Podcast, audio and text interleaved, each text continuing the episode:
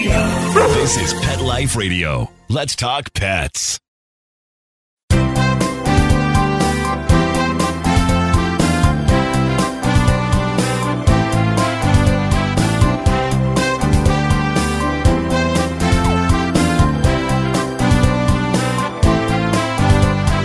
And welcome, welcome. You're here live with Dr. Jeff Werber here on Pet Life Radio's Ask the Vets with Dr. Jeff, live call in radio show. The key words there live and call in. And uh, actually better than call in is you can join in. So um, to get a hold of me, to ask me anything you want, talk about your pets, talk about anything, area code 877 385 8882, 877 385 8882, toll free. Um, you can also join us here on Zoom. If you have access to your computer or your cell phone as we speak. You can go on to Pet Life Radio.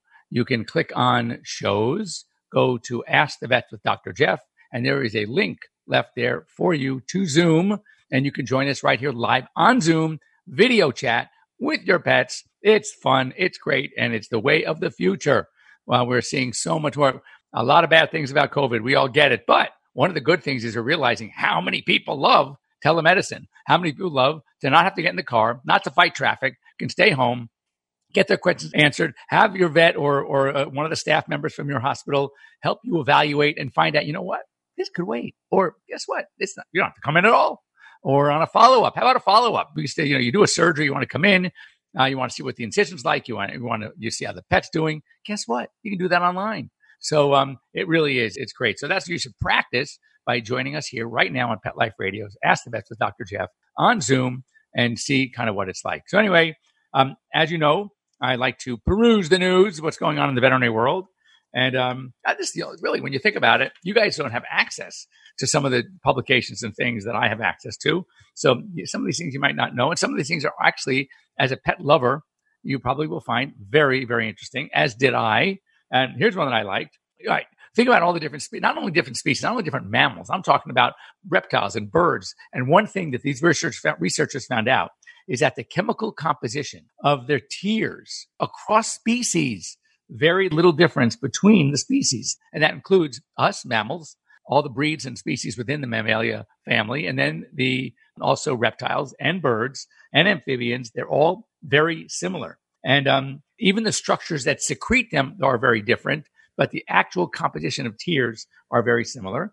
And um, so, what the scientists are studying is how the role that healthy tears have in protecting our eyes, which they do. Do you realize that, for example, in dogs, their cornea is actually seven layers? Five of them are tissue layers, and the outermost two are tear film layers. So um, they're really of critical importance. So, um, so they're trying to do is affect the, and to see, to better understand, as they put it here, the effects of pollutants have on these tear film layers. And that way they can basically develop new medications to help protect against eye diseases in dogs, cats, and of course us as well. So I thought that was pretty cool. This is also interesting. And, uh, you know, it, it's funny how animals adapt and from an evolutionary standpoint. So opossum, not possums, opossums, they're marsupials. They carry babies in their pouches. Guess what? They don't get rabies. They just can't get rabies. And also, we find that marsupials are generally highly adaptable and they can eat mice, which they do. They eat garden pests. They eat trash and they can even eat venomous snakes and not be poisoned by them. So when you look at all those good things, maybe we should have some opossums hanging around our properties because they're taking care of all the bad things and they don't seem to eat up our trash even like a billy goat. And uh, they they are not affected by things that, uh, that they don't carry rabies. That's great, and it's, it's one less disease we have to worry about.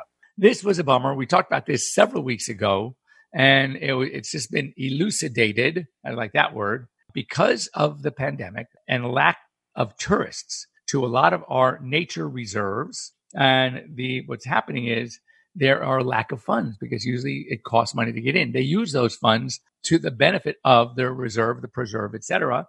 And um, so now they're lacking. So in one, for example, it's called the Cereri Eco Reserve in Bolivia. It's in the Amazon River Basin, and um, there are incidents of illegal poaching and illegal logging are on the rise. It is the tourists going through all the time that are, are helping prevent that, plus the money that is being collected to pay for the anti poachers and those to stop the, no, the, the, rangers and stopping the logging, the illegal logging. And um, so typically, without the discouragement of the tourism, these bad things are on the rise. And that is really, really sad. And um, I, we talked about this last week. There was a, a piece that I saw about these poachers in Africa literally killing a an elephant, a baby elephant. Yeah, it wasn't a baby; it was like a young elephant. And it is the set; it eats you up inside to watch it. You want to get a shotgun and kill those poachers. That's how you're going to feel when you watch this. And um, and believe me, I would I wouldn't lose a, a micro minute of sleep if I if I had to do that. It's unreal. So so here's another one. And uh, again, it wouldn't be a typical Dr. Jeff show without talking about SARS-CoV-2, the COVID-19 virus, because it's I mean, in the veteran news, it's there every week, all the time, etc. And this was interesting that though dogs aren't really susceptible to the virus, all right, and are highly unlikely, and I'll explain how it can happen, but highly unlikely to transmit the virus to us, to people. The experts are saying now it's still a good idea because we are learning so much more about the transmission, about the virus itself, that you should practice social distancing from dog to dog. So when you are walking your dog in a neighborhood, they're on a leash. You're not. You're holding the other end of the leash. So you can maintain the social distance between a person coming at you or passing you by. But your dogs on their extended leashes, they can actually nose to nose and they're not wearing masks. Good luck trying to get a dog to wear one. So we should pull our dogs in and also try to maintain that social distance. Now, here's how remotely possible it could be for a dog to transmit the virus to us. So, and there have been one or two cases where it was suspected.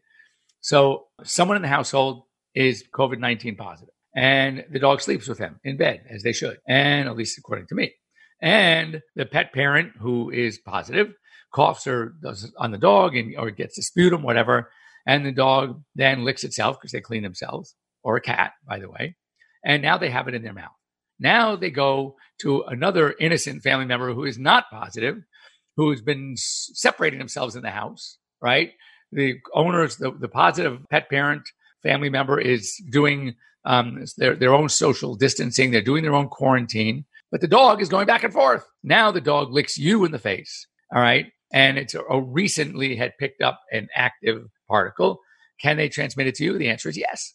Just like uh, we call the fomite, just like someone having it on their hands, touching that doorknob or the freezer handle at the grocery store, and then you go ahead and touch it, and then you make your sandwich or whatever when you get home. It is possible. Remote, eh, it's not. It's probably not going to happen, but it didn't happen in my house. But it is something that that feasibly could happen. So we want to just take the extra precautions as we know. Now, dogs don't get sick. At, at least we know they can carry it, and you can test a dog and be positive, but no illness. Cats, on the other hand, and ferrets can have a mild respiratory infection. Uh, they don't die. If you remember the lions from the, the, the zoo, the Bronx Zoo, they did not get sick. I mean, there was the tigers, excuse me, and they did not get sick, but they were positive. I mean, they they tested positive, and they did have a little respiratory infection. Nothing that no one they, no one died. No cats died. The one animal that was in the news for testing positive and died did not die of COVID. Just so you know, it, it, had an underlying, I think it was lymphoma, some other disease, but it was not. It was not um, uh, COVID. Now the question uh, arose then: Was the virus the reason for the rapid progression of the lymphoma? Well, that's that's a different story. But that, now you're going off in circles. You're you're going to drive yourself nuts. Anyway, it is better, safer to be, you know, better to be safe than sorry. And that would be my recommendation. This is really cool also. And that is the American Veterinary Medical Association. And they put out finally a veterinary cannabis report. So it's exploring this efficacy, how effective it is, safety, potential adverse side effects, and the current regulatory landscape. I just saw this last night. I have not downloaded it yet. I'm going to read it. We can talk about it next week. Now, regardless of what it says, and it, this information is very important to us as veterinarians, being able to recommend it, to prescribe it. But that's only a part of the battle. The other part of the battle is the state laws. And right now in California, unless I, and I, I heard this is changing, or it may have already changed. If the cannabis is from 100% industrial hemp, then it's safe and legal to recommend, to prescribe, to sell. But if not, even though it's 100% cannabis, that it's still in California, even though I can buy it, I can walk into the store and buy it legally, but I can't prescribe it to my patients. I can't sell it from my practice. All right. And I can't use it on a patient's pet. That is wacko ridiculous.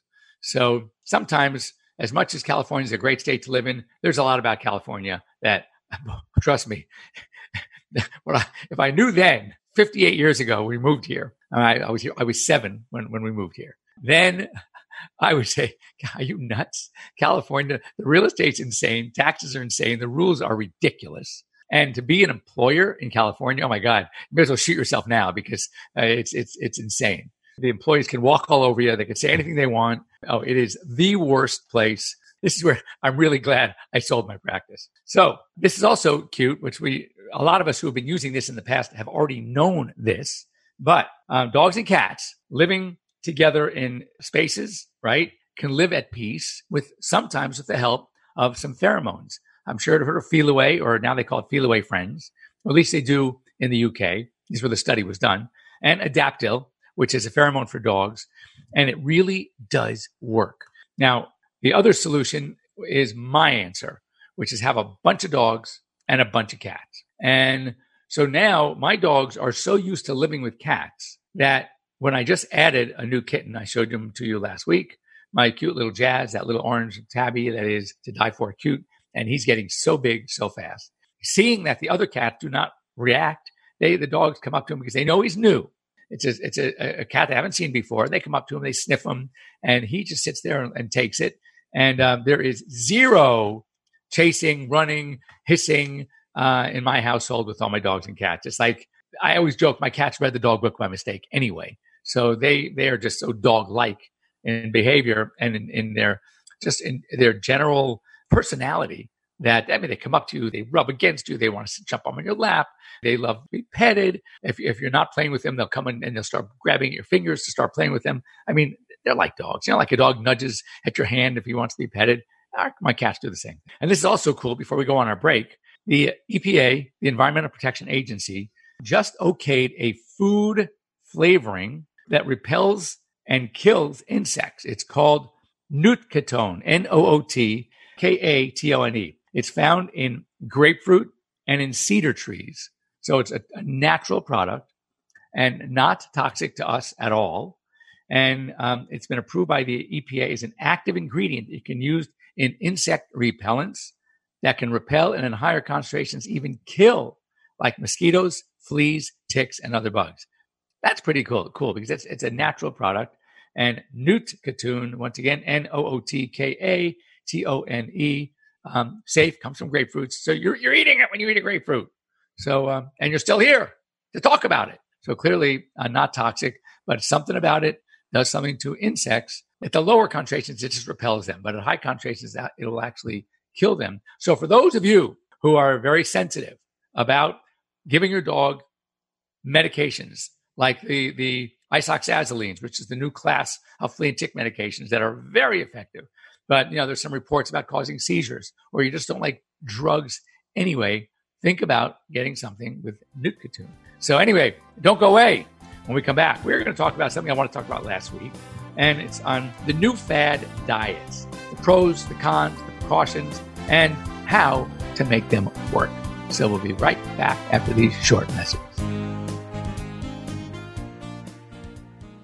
Looking for a dental treat that does more for your dog? Daily Dose is a two in one chew that pairs a daily dental scrub with powerful supplements to help with the biggest health concerns facing our dogs.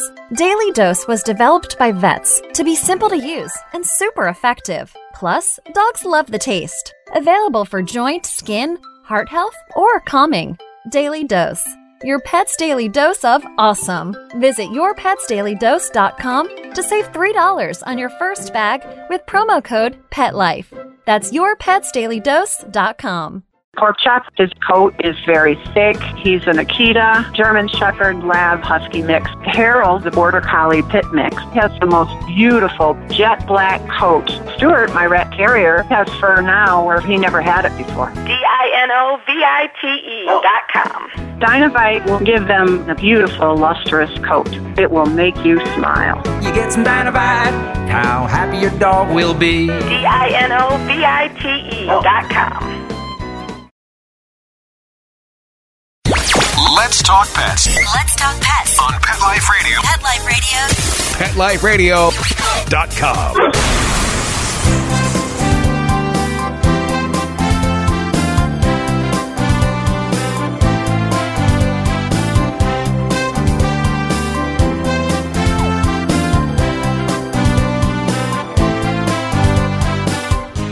And welcome back. You're here live with Dr. Jeff. And I wanted to uh, show you something that, um, for those of you who can see this, that one of my clients just sent me. And this is kind of what it looks like in my household um, with my six cats. And, you know, it's, it's great when, when my cat clients say to me, So, Jeff, what do your dog clients think about the fact that you like cats better? And then my dog clients say to me, Hey, Jeff, what do your cat clients think about the fact that you like dogs better? You know that I'm equal opportunity. And and clearly I like them both the same. I could not do without either one. And um and I'm a, a sap. I'm in a sucker and especially working with rescues. Oh my God. How do you say no? It's it's like impossible. When I lost two in, in a short period of time, very old, 16 and a half and 14 and a half. And then about six months later, lost another, but I had already gotten one. Within six months, I had three new rescues, dogs. And the cats just keep coming. The cats, whenever, you know, they're, they're so easy. And I, I just love them.